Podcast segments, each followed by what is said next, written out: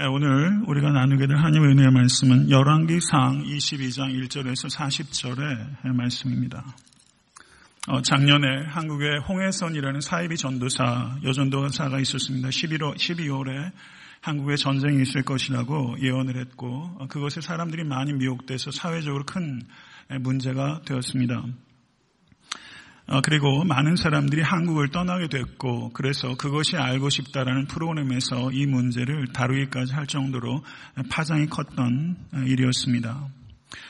그리고 제가 한국에서 한 사람부터 전화를 받아서 이런 예언이 한국 사회를 시끄럽게 하는데 제 견해는 어떠하느냐라는 구체적인 전화를 받은 적도 있었습니다. 그때 제가 예언에 관해서 성도님들께 성경적인 가르침에 대해서 말씀을 전해야 될 필요성을 느끼게 된 것입니다. 오늘 본문 말씀은 어, 예언에 관한 성경에 나타나는 가장 중요한 말씀 가운데 하나라고 할 수 있습니다. 예언을 분별하는 것은 중차대한 문제입니다. 그러나 예언의 진실성을 분별하는 것은 오늘 한 번의 설교만으로 충분하게 말씀 전하는 것은 불가능합니다. 그리고 제 설교의 목적은 그것도 아닙니다. 그러나 예언을 분별할 수 있는 가장 중요한 기준을 오늘 말씀을 통해서 제시하고자 하는 것입니다. 예, 오늘 본문 말씀은 어, 이스라엘과 아람 사이의 전쟁이 없이 3년 동안 평화가 진행되고 있던 시기에 남유다의 여호사밧 왕이 북이스라엘의 아합 왕을 방문하였을 때 있었던 일입니다. 여호사밧 왕은 경건한 왕이었으며 하나님을 경외하는 자였습니다. 그러나 여호사밧 왕은 매우 치명적인 잘못을 범하였습니다. 왜냐하면 그는 어리석게도 자신의 아들 여호람을 북이스라엘의 가장 극악하고 그리고 배도했던 왕이었던 아합과 이세벨의 딸 아달랴와 정략 결혼시킴으로 인해서 의도하지 않았지만 결과적으로는 남유다의 바알 숭배를 들어오도록 만든 장본인이 되고 만 것입니다. 22장 3절을 보시면 이스라엘 왕이 그 신복에게 이르되 길르알 라못은 본래 우리의 것인 줄을 너희가 알지 못하느냐 우리가 어찌 아람 왕의 손에서 취하지 않냐고 잠잠히 있으리요 라는 아합 왕의 이야기가 기록되어 있습니다. 길르알 라못은 원래 이스라엘에게 속한 땅이었습니다. 그러나 오랜 기간 동안 분쟁 지역이었습니다. 요단 동편에 있는 세 개의 도피성 가운데 하나로서 레위 지파에게 속했던 성읍이었습니다. 그러나 지금은 아람 사람들에게 빼앗긴 상태였던 것입니다. 물이 많고 포도와 올리브가 재배가 잘 되는 비옥한 땅입니다. 성도 여러분, 왕으로서 빼앗긴 국토를 복원시키고자 하는 것은 왕의 마땅한 책임이라고 할 수 있습니다. 그렇지만 오늘 그와 같은 것을 독려하고 있는 아합 왕의 의도는 그렇게 올바른 것이 아닙니다. 왜냐하면 오늘 본문 바로 앞에 있는 말씀은 나봇의 포도원을 아합과 이세벨이 야합해서 불의하고 부당하게 그것을 자기 탐욕을 위해서 뺏은 사건이 기록되어 있습니다. 나봇의 포도원 사건 바로 뒤에 아람과의 전쟁이 기록되어 있는 것을 볼 때 이것은 국왕으로서 국익을 위해서 잃어버린 고토를 회복하고자 하는 데 목적이 있었던 것이 아니라 자기의 위세를 과시하고 그리고 자기의 탐욕을 위해서 평화를 훼손하고 그리고 백성들의 무고한 생명을 위험 가운데 몰아넣는 행위라는 것을 우리는 문맥을 통해서 바라보게 되는 것입니다. 또한 아합 왕이 신부에게 던진 질문은 사실상은 이 전쟁을 해야 되느냐 말아야 되느냐라는 것을 묻는 질문이 아니라 이미 아합은 전쟁을 하기로 결정한 것이고 그것을 지지할 것을 사실상은 요구하고 있는 질문 아닌 질문이라는 것을 우리는 보게 되는 것입니다.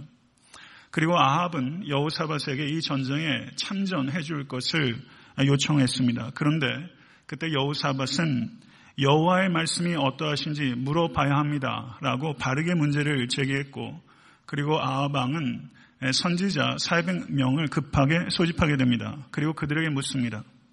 내가 길랄 라못에 가서 싸우랴 말랴 라고 아합이 물었습니다.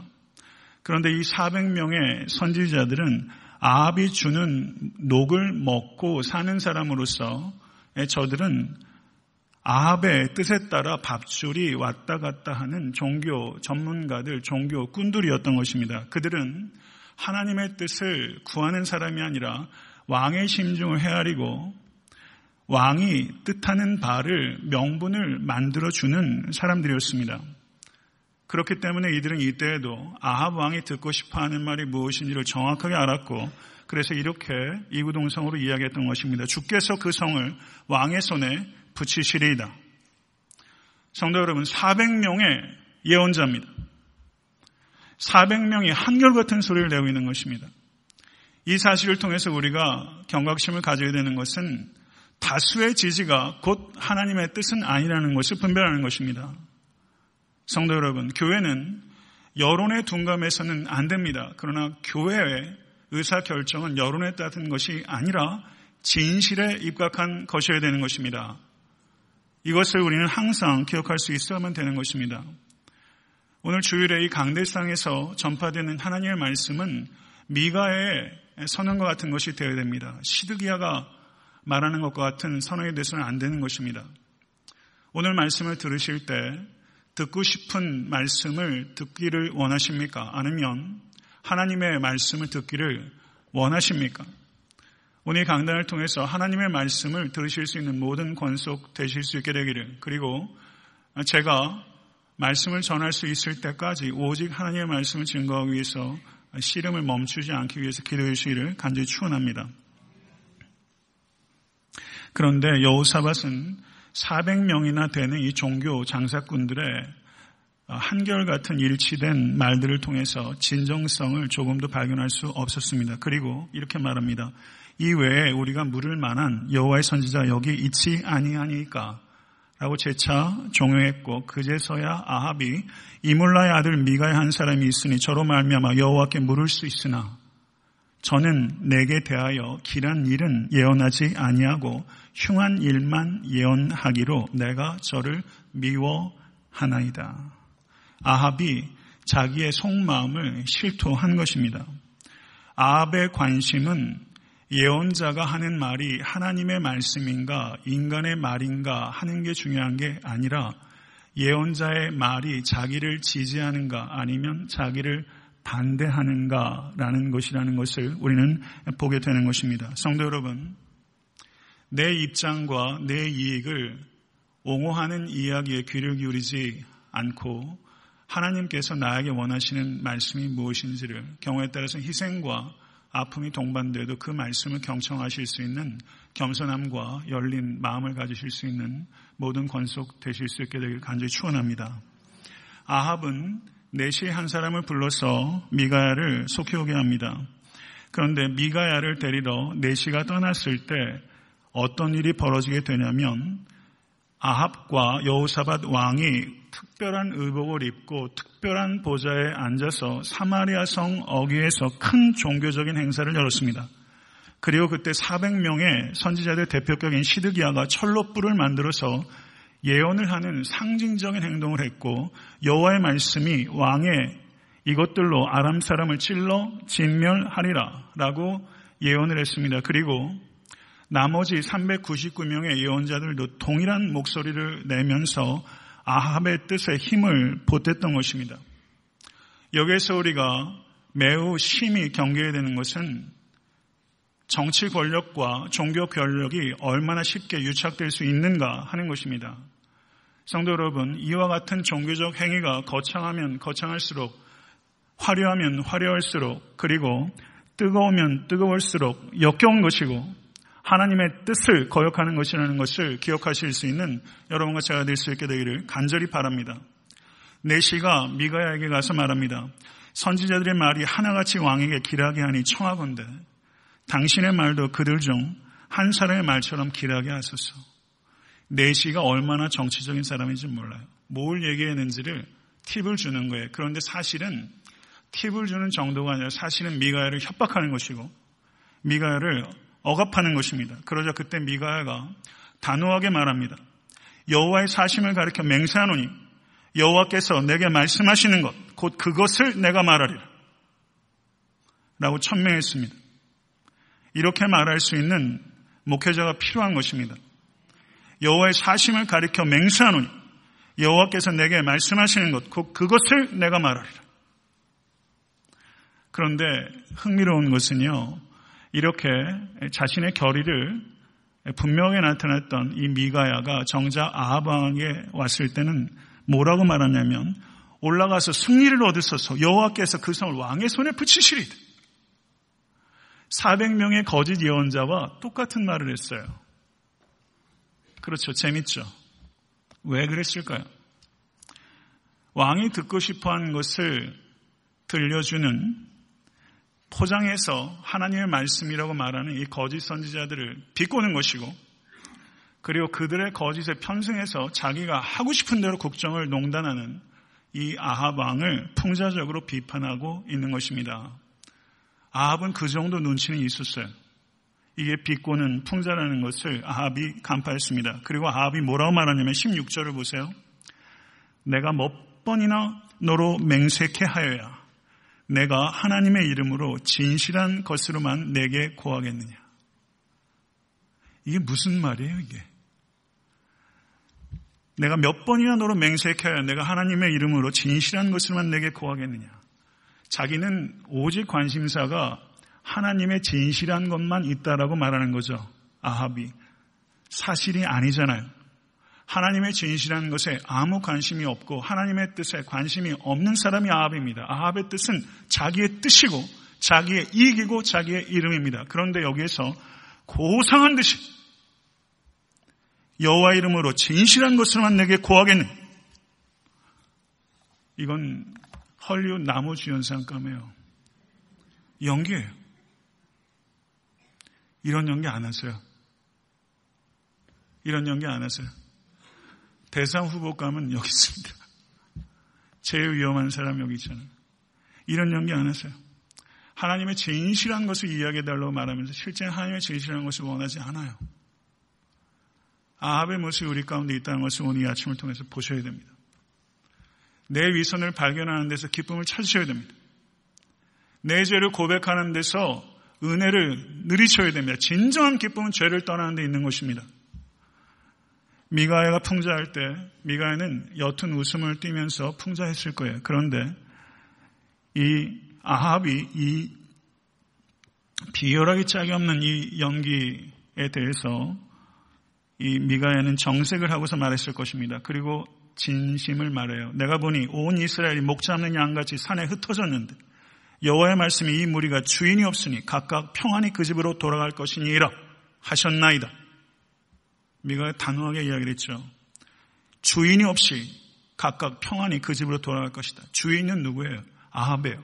아합이 죽을 거라는 겁니다. 이 폭정을 일삼는 절대 원령 앞에서 당신이 죽을 것이요 라고 예언을 하고 있는 거예요. 이것은 여간한 용기가 아니면 할 수 없는 말입니다. 미가의 관심은 이 말을 하면 내가 살고 이 말을 하면 내가 죽는 데 있는 게 아니라 내가 하는 말이 하나님의 뜻에 부합하는가, 그렇지 않은가에 있었어요.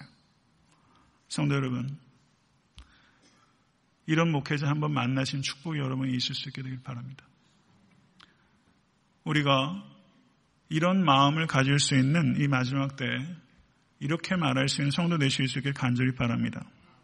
그러자 아합이 그 말의 의미를 감지했어요. 오호라, 내가 죽게 된다고 예언하는구나. 그랬더니 여우사밧을 돌아보면서 아합이 얘기하는 거예요. 저 사람이 내게 대해서 길한 것을 예언하지 않냐고 흉한 것만을 예언한다고 내가 당신에게 말씀하지 않았습니까? 이렇게 여우사밧에게 말하는 거예요. 아합은요, 자기가 죽게 될 거라는 것을 예언하고 있다는 것을 간파했어요. 그런데 예언의 초점이 자기의 죽음이 아니라 백성의 안전에 있다는 것을 간파하지 못했습니다. 주인이 없이 백성들이 평안히 그 집으로 돌아갈 것이다. 백성의 안전에 초점이 있는 예언이었어요.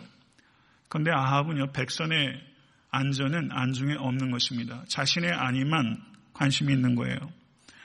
아합은 이 미가엘을 통해서 주신 하나님의 예언을 통해서 백성의 왕으로서 백성의 생명을 위험 가운데 몰아넣는 자기의 탐욕을 위해서 백성의 생명을 도외시하는 자신의 행동에 대해서 회개하고 그리고 이 전쟁을 철회할 수 있는 용기 있는 결단을 해야 되는 것입니다. 이것이 미가를 통해 주신 하나님의 예언의 목적입니다. 그런데 성도 여러분, 하나님의 말씀이 우리에게 들릴 때 그 말씀에 합당하게 반응하는 사람이 더 많은가? 아니면 그 말씀에 잘못되게 반응하는 사람이 더 많은가 하는 중요한 문제가 발생하는 것입니다. 미가를 통해서 하나님의 말씀이 들린 것입니다. 그러나 이 아합은 회개하고 돌이키고 전쟁을 포기한 것이 아니라 여호사밧을 보면서 봐라! 내가 말한 게 맞지 않느냐? 자기가 가지고 있던 생각이 바로 입증된다고 말하면서 이 미가의 예언을 잘못 이용하고 있는 것을 우리가 보게 되는 것입니다. 성도 여러분, 내가 하나님의 말씀에 바르게 반응하고 있는가 하는 것은 매우 중요한 질문입니다. 성도 여러분, 그러나 미가에는 일절 위축되지 않았고 앞으로 더 나아갑니다. 왕은 여호와의 말씀을 들으소서 내가 보니 여호와께서 그 보좌에 앉으셨고 하늘의 만군이 그 좌우편에 모시고 서 있는데 라고 말하면서 자신의 두 번째 환상에 대해서 이야기를 하기 시작합니다.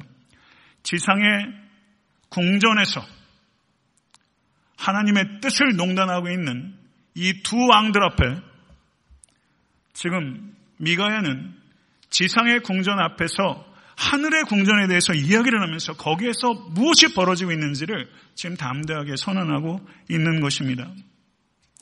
메시지의 핵심은 다른 선지자들의 예언은 거짓이며 그 거짓을 따르면 죽게 될 것이고 그러므로 회개하고 돌이키십시오. 죽음을 피하십시오. 라는 것이 예언의 목적입니다.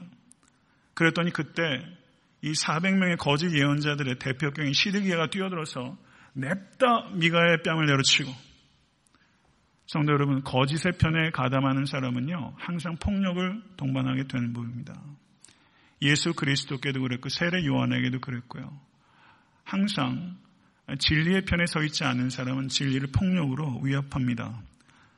그랬더니 시드기야가 뭐라 말합니까? 여호와의 영이 나를 떠나 어디로 말미암아 가서 내게 말씀하더냐? 거짓 선지자들이 누군지 아십니까? 현대교회 거짓 선지자들이 없습니까? 강단의 거짓 선지자들이 없습니까? 신학교의 거짓 선지자들이 없습니까? 거짓 선지자들은 누굽니까? 하나님을 믿지 않는 사람입니다. 하나님과 사귐이 없는 사람입니다. 그러면서 하나님을 이야기하는 사람입니다. 하나님을 이용하는 사람입니다. 그게 거짓 선지자입니다. 거짓 선지자들이 범람합니다. 그러나 참된 그리스도의 종도 역시 있다는 것을 기억하시고 낭망하지 않으실 수 있기를 간절히 바랍니다. 성도 여러분, 이때에도 미가야가 전혀 귀가 죽지 않았습니다. 내가 골방에 들어가서 숨는 그날에 보리라. 하나님의 영으로 말하는 자가 넌지 나인지 보게 될 것이다. 그랬더니 최종적으로 아합이 나서서 미가엘을 옥에 가두고 자신이 평온이 올 때까지 고생의 떡과 고생의 물을 먹게 될 것이다. 그때 와서 죽이겠다는 거죠. 그랬더니 미가야가 이 정도 상황 되면은 잠잠하기 쉽죠. 그런데 미가야가 뭐라는지 아세요? 마지막으로 또 한방 먹이는 거예요. 왕이 참으로 평안히 돌아오시게 될진데 여호와께서 나로 말씀하지 아니하셨으리이다. 또 가로되 너의 백성들아 다 들을지어다. 왕은 평안히 돌아오게 되지 못할 것입니다. 라고 그 뒷공문에다가 또 얘기를 하는 거예요. 이게 예언자입니다. 아합은 그러나 끝끝내 자신의 판단을 믿었고 무모한 전쟁터로 나갔습니다. 그런데 희한한 반전이 여기 또 벌어져요. 이 아합이 전쟁터를 나가면서 흰 백마를 타고 가장 웅장한 전차를 타고 전쟁터로 돌진한 것이 아니라 어찌된 영문인지 자신의 옷을 여호사벳에게 입히고 자기는 변장을 한 채 전쟁터에 들어간 거예요. 왜 그랬을까요? 그 행동의 이유가 무엇입니까? 그것을 이해할 수 있을 때 아합의 심리 상태 그리고 미가의 예언이 어떻게 역할을 했는지를 우리가 생각할 수 있는 거죠. 막상 전쟁터에 들어가려고 하다 보니 사람들 앞에서는 인정할 수 없었지만 미가야가 저렇게까지 몇 차례에 걸쳐서 뺨을 맞고 오해 갖추고 죽을지도 모르는 상황에서 일관되게 이야기하는 그 말의 진정성, 그 말의 일관성이 아무리 포악하고 아무리 외골수인 왕에게도 마음의 부담이 되는 것입니다. 혹시 이 말이 진실일 수 있겠다. 두려웠기 때문에 그런 가능성이 있었기 때문에 아합은 변전한 것입니다. 그러나 아합은 멈추지 않았습니다. 세례 요한을 죽였던 헤롯이 딱 그 짝입니다. 마음에 부담이 있었어요. 이게 옳지 않다는 것을 알았어요. 그러나 체면이 있었잖아요. 이 왕국의 절반이라도 주겠다. 빌라도가 딱 그렇습니다. 성도 여러분, 진실하게 진리를 위해서 사는 것은 진리 때문에 갈등하는 것으로 충분하지 않습니다. 갈등하면서 빌라도가 되는 것이고 갈등하면서 헤롯이 되는 거예요. 그리스도인이 된다는 것은 그리스도의 가치를 가지고 갈등하는 사람이 아닙니다. 갈등하고 성령을 의지해서 그리스도의 가신 길을 따라가는 사람입니다. 왜 아합이 전쟁터에 가서 자기가 죽음을 자초한 거예요? 왜 그랬을까요? 거기서 전쟁을 덮으려면 포기가 있어야 되기 때문입니다. 자기 체면을 버려야 되고 자기 욕심을 버려내야 돼요. 우리가 포기해야 될 것을 포기하지 못하면 대가가 크다는 것을 알아야 됩니다. 아합의 변장은 성공했어요. 아무도 아합을 못 알아봤어요. 그런데 아람 군의 한 궁수가 일을 치렀어요. 뒷걸음치다가 쥐잡은 거예요. 한 사람을 화살을 사려가지고 날렸는데 그게 아합에게 맞았고 공교롭게 아합의 급소에 맞아서 아합이 죽고 말았어요. 아합은 변장에 성공했어요. 그런데 죽게 될 수 있다는 것을 아합은 몰랐어요. 사랑하는 성도 여러분, 우리의 삶의 문제를 해결하기 위해서 아합처럼 변장하는 것까지는 해결이 안 된다는 것을 아셔야 됩니다. 성도 여러분, 내 꾀로 해결되는 것이 한계가 있다는 것을 아셔야 돼요. 하나님의 말씀과 성령의 인도하심에 굴복하시는 여러분과 제가 될 수 있게 간절히 축원합니다. 성도 여러분, 그런데 또 하나 흥미로운 질문을 우리가 던져야 돼요. 아합은 그렇다고 쳐요. 아합은 영적으로 죽은 사람이었기 때문에. 그러나 여호사밧은 안 그랬잖아요. 청컨대 먼저 여호와의 말씀이 어떠하신지 물어보소서라고 문제를 바르게 제기했고 그리고 400명의 예언자가 한결같이 예언할 때 이 여호사밧은 물을 만한 여호와의 선지자가 여기 있지 아니하니까 라고 바른 판단을 끝까지 주장했던 사람이었어요. 그런데 정작 물을 만한 하나님의 예언자가 와서 참된 예언을 그 자리에서 들었던 여우사밭이 그러면 선사를 치면서 아합에게 여기 이 선지자의 말이 옳습니다. 이 전쟁은 안 되는 것입니다. 저는 참전하지 않겠습니다. 왕이시여 그만두소서. 가시더라도 혼자 가소서라고 얘기해야 되는데 아합이 주는 옷을 입고서 전쟁터에 가다가 죽을 뻔해가지고 소리 질러서 겨우 구명도성했단 말이죠. 이 여호사밧의 분별력은 도대체 무슨 분별력인가 하는 이야기가 나오는 것입니다. 왜 여호사밧은 끝까지 바르게 분별하지 못했을까요? 여러분과 저는 이런 실수 저지지 않습니까? 여기에 오늘 설교의 핵심이 있는 것입니다. 예언자가 범람하는 시대입니다. 예언자가 범람할수록 참된 예언자를 가리기 어렵습니다. 홍수에 물이 범람합니다. 물이 많은 홍수에 맑은 물을 찾기가 어려운 법입니다. 오늘 말씀을 통해서 이 400명의 예언자와 그리고 미가엘라는 이 예언자 속에서 여러분의 그 자리에 있었다면 과연 여러분들은 누가 바른 참된 예언을 하는 참된 예언자인지를 분별할 수 있는가 하는 문제는 항상 중요한 신학적, 신앙적 과제입니다. 지금 이 순간도 이것은 여러분에게 존재론적으로 매우 중요한 질문입니다. 핵심을 말씀드리겠습니다. 참된 예언을 분별하기 위한 가장 중요한 기준은 예언자의 말과 삶에 배어 있는 도덕적 진정성입니다. 예언자의 말과 삶에 나타나는 도덕적 진정성입니다. 예언자가 아무리 강변하고 뜨겁게 확신을 가지고 말해도 그건 주관적 진정성에 불과할 뿐입니다. 주관적 진정성이 있다고 해서 그 말 자체가 진리를 담보하는 게 아닙니다. 주관적 진정성을 가지고 거짓을 설파할 때 큰 위험에 빠질 수 있습니다. 예언자가 말과 삶을 통해서 나타나는 도덕적 진정성. 성도 여러분, 거짓 예언자의 삶 가운데도 신비한 황홀경이 있을 수 있고, 정말 심각한 거짓 예언자는 기적과 이사를 행할 수 있습니다. 그것이 지난주에 설교를 통해서 말씀드린 바입니다. 아무리 신앙적 황홀경을 경험하고 그리고 큰 기적이 나타난다 할지라도 그 예언자의 삶에 도덕적 진정성이 없으면 그것은 거짓 예언이요 거짓 예언자입니다. 성경에 나오는 참된 예언자들을 주의 깊게 주석을 하게 되면 성경에 나오는 참된 예언자들은 한 사람도 내가 이런 신비한 황홀경을 종교적인 엑스터시를 경험했습니다. 나를 통해서 이런 기적이 나타났습니다. 그러므로 내 말은 하나님의 말입니다. 라는 논리로 자신의 예언의 정당성을 주장했던 사람은 한 사람도 없습니다. 미가에도 오늘 17절에서 내가 보니, 19절에서도 내가 보니, 라고 말하면서 두 차례 내가 환상을 보았다는 것을 이야기합니다. 그러나 미가의 논리는 내가 환상을 두 차례 봤기 때문에 내가 하는 예언은 하나님으로부터 말미암은 것입니다가 아닙니다.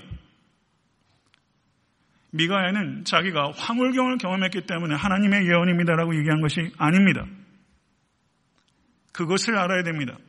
사도 바울이 고린도후서 12장에서 내가 삼층천에 이끌려왔다고 이야기를 합니다. 그러나 삼층천의 경험을 얘기하는 사도 바울은 내가 그런 경험을 했기 때문에 내가 그리스도의 사도요. 내 복음은 인간으로 말미암은 것이 아닙니다라고 주장한 적이 없습니다. 사도 바울은 한 번도 그 신비경을 통해서 사도로서의 권위를 주장한 적이 없습니다. 성도 여러분, 사도 바울이 자랑하는 것은 삼층천의 경험이 아니라 약함 가운데 강함을 주신 그리스도의 은혜요, 그리스도의 십자가입니다. 그리스도의 십자가만을 이야기하고 그리스도의 십자가만을 사랑하고 그리스도의 십자가만을 증거하고 하고 있는가? 그게 진정성입니다. 성도 여러분. 저는 영적 체험의 중요성을 폄하하는 것이 아닙니다. 체험 있는 신앙이 되어야 됩니다. 그렇지만 예언의 진실성을 담보하는 것은 능력이 아닙니다. 순종입니다. 예언자가 하나님의 뜻에 순종하고 있는 것. 신명기 13장 1절 3절을 보시면 너희 중에 선지자나 꿈꾸는 자가 일어나서 이적과 기사를 내게 보이고 내게 말하기를 내가 본래 알지 못하는 다른 신들을 우리가 쫓아 섬기자 하며 이적과 기사가 그 말대로 이룰지라도 너는 그 선지자나 꿈꾸는 자의 말을 청정하지 말라. 이는 너희 하나님 여호와께서 너희가 마음을 다하고 성품을 다하고 너희 하나님 여호와를 사랑하는 여부를 알려하사 너희를 시험하심이니라.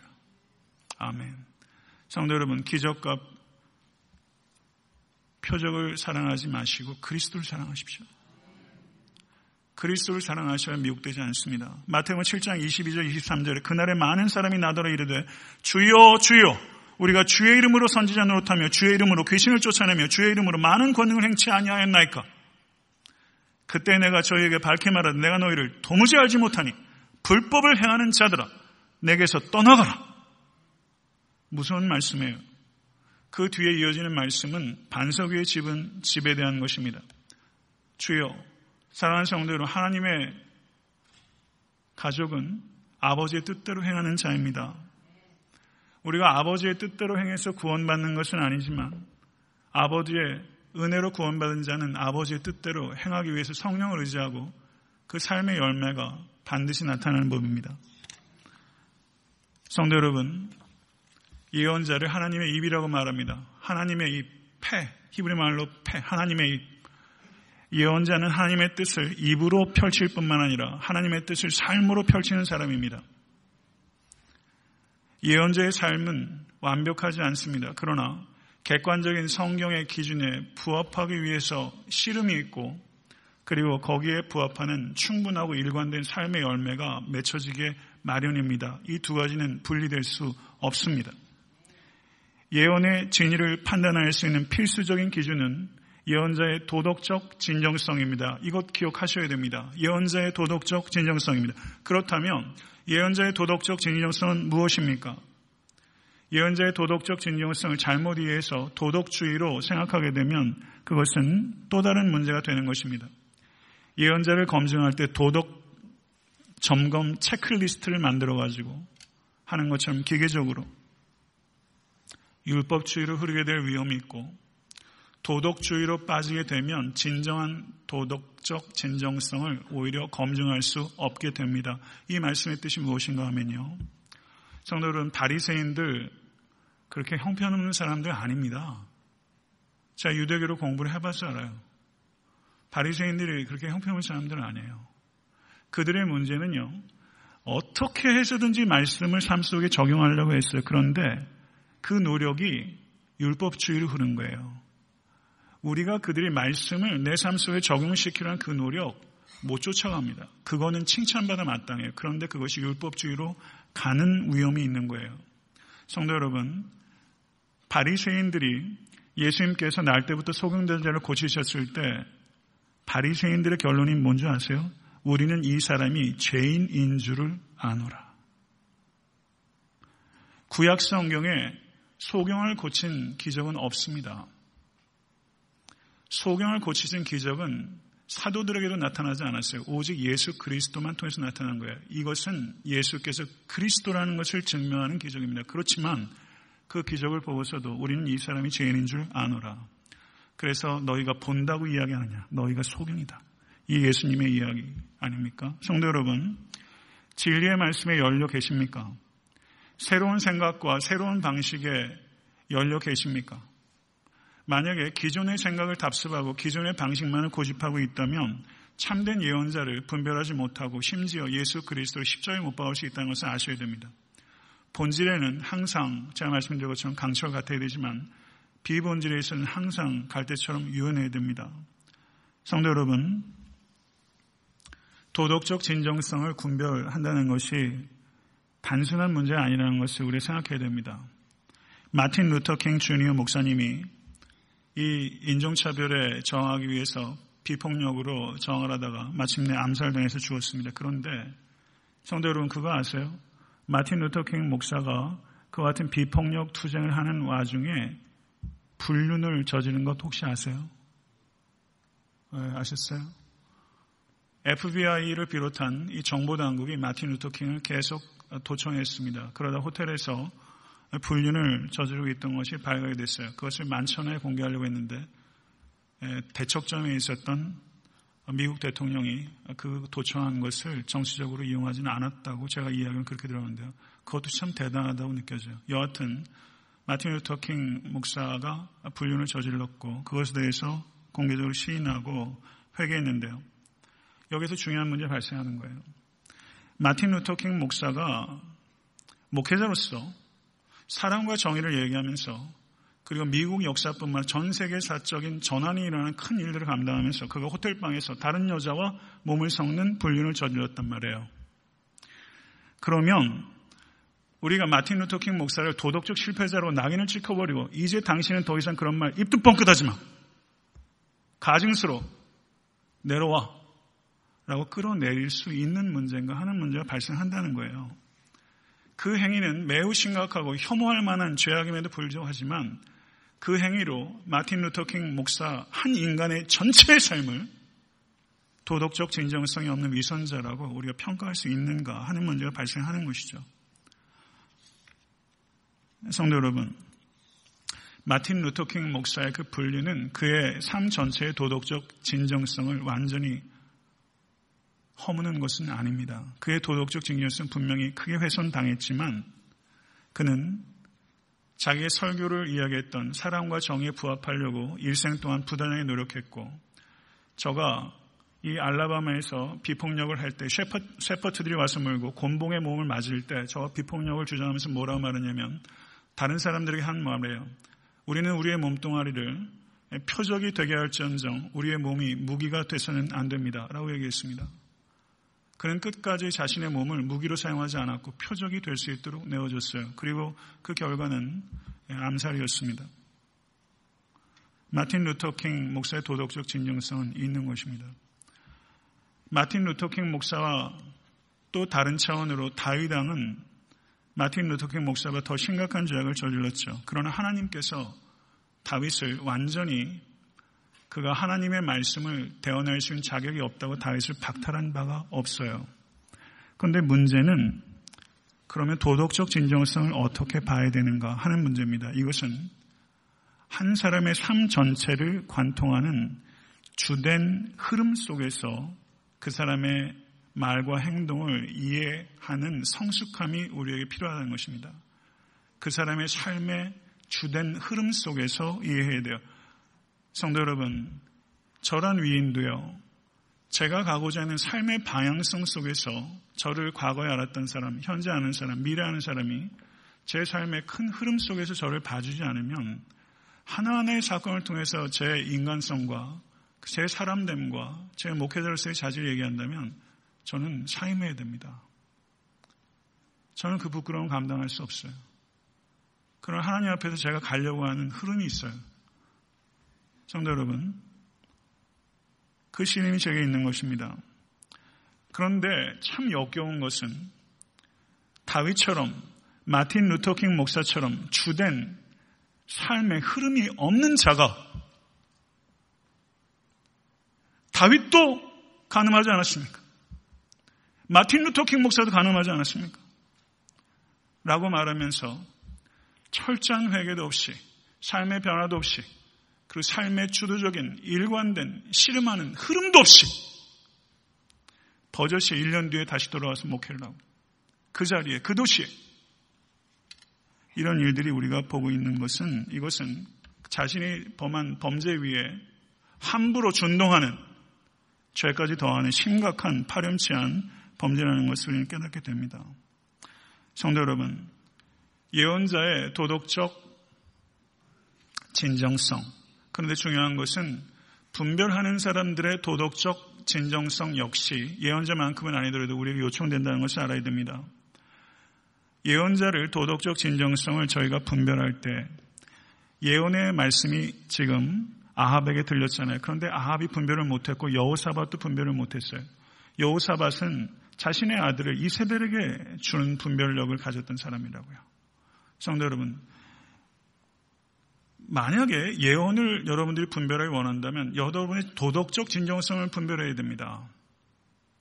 내가 내 이름과 내 이익에 혈안이 되어 있고 한번 눈 가리고 앙하는 식으로 한번 눈 딱 감고 이익을 위해서는 하나님의 의를 그냥 버리고 다른 사람들 안 보이는 데는 성도는 코람데오라고 말을 하면서 하나님의 임재를 하나도 의식하지 않고 살고 결국은 세상 사람들과 똑같이 살고 있다면 성도 여러분 참된 예언이 들릴 때 분별할 수 없습니다. 왜냐하면 분별하기를 원하는 사람에게 도덕적 진정성이 없기 때문입니다.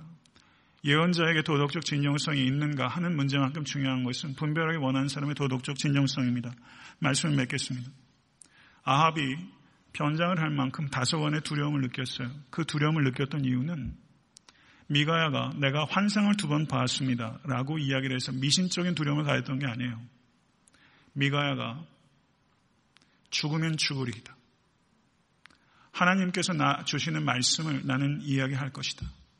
일관되게 일관되게 이야기하는 미가의 삶의 태도를 보고 아합이 두려움을 느꼈던 거예요. 세례 요한을 죽였던 여러분 헤롯이 두려움을 느꼈고 예수를 재판하던 빌라도가 두려움을 느꼈어요. 성도 여러분, 우리가 도덕적으로 진정성을 갖게 되면 악을 행하는 자들이 서로 우리를 죽일 수는 있어도 진리 앞에서 다소간의 두려움을 느끼게 되는 것입니다. 엄청난 이야기죠.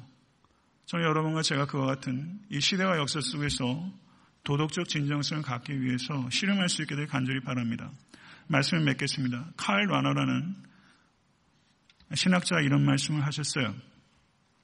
피조물의 자율성은 피조물이 하나님께 얼마나 의지하는가, 그리고 하나님께 얼마나 속해 있는가에 반비례하지 않고 정비례하여 자란다는 것을 유념해야 합니다.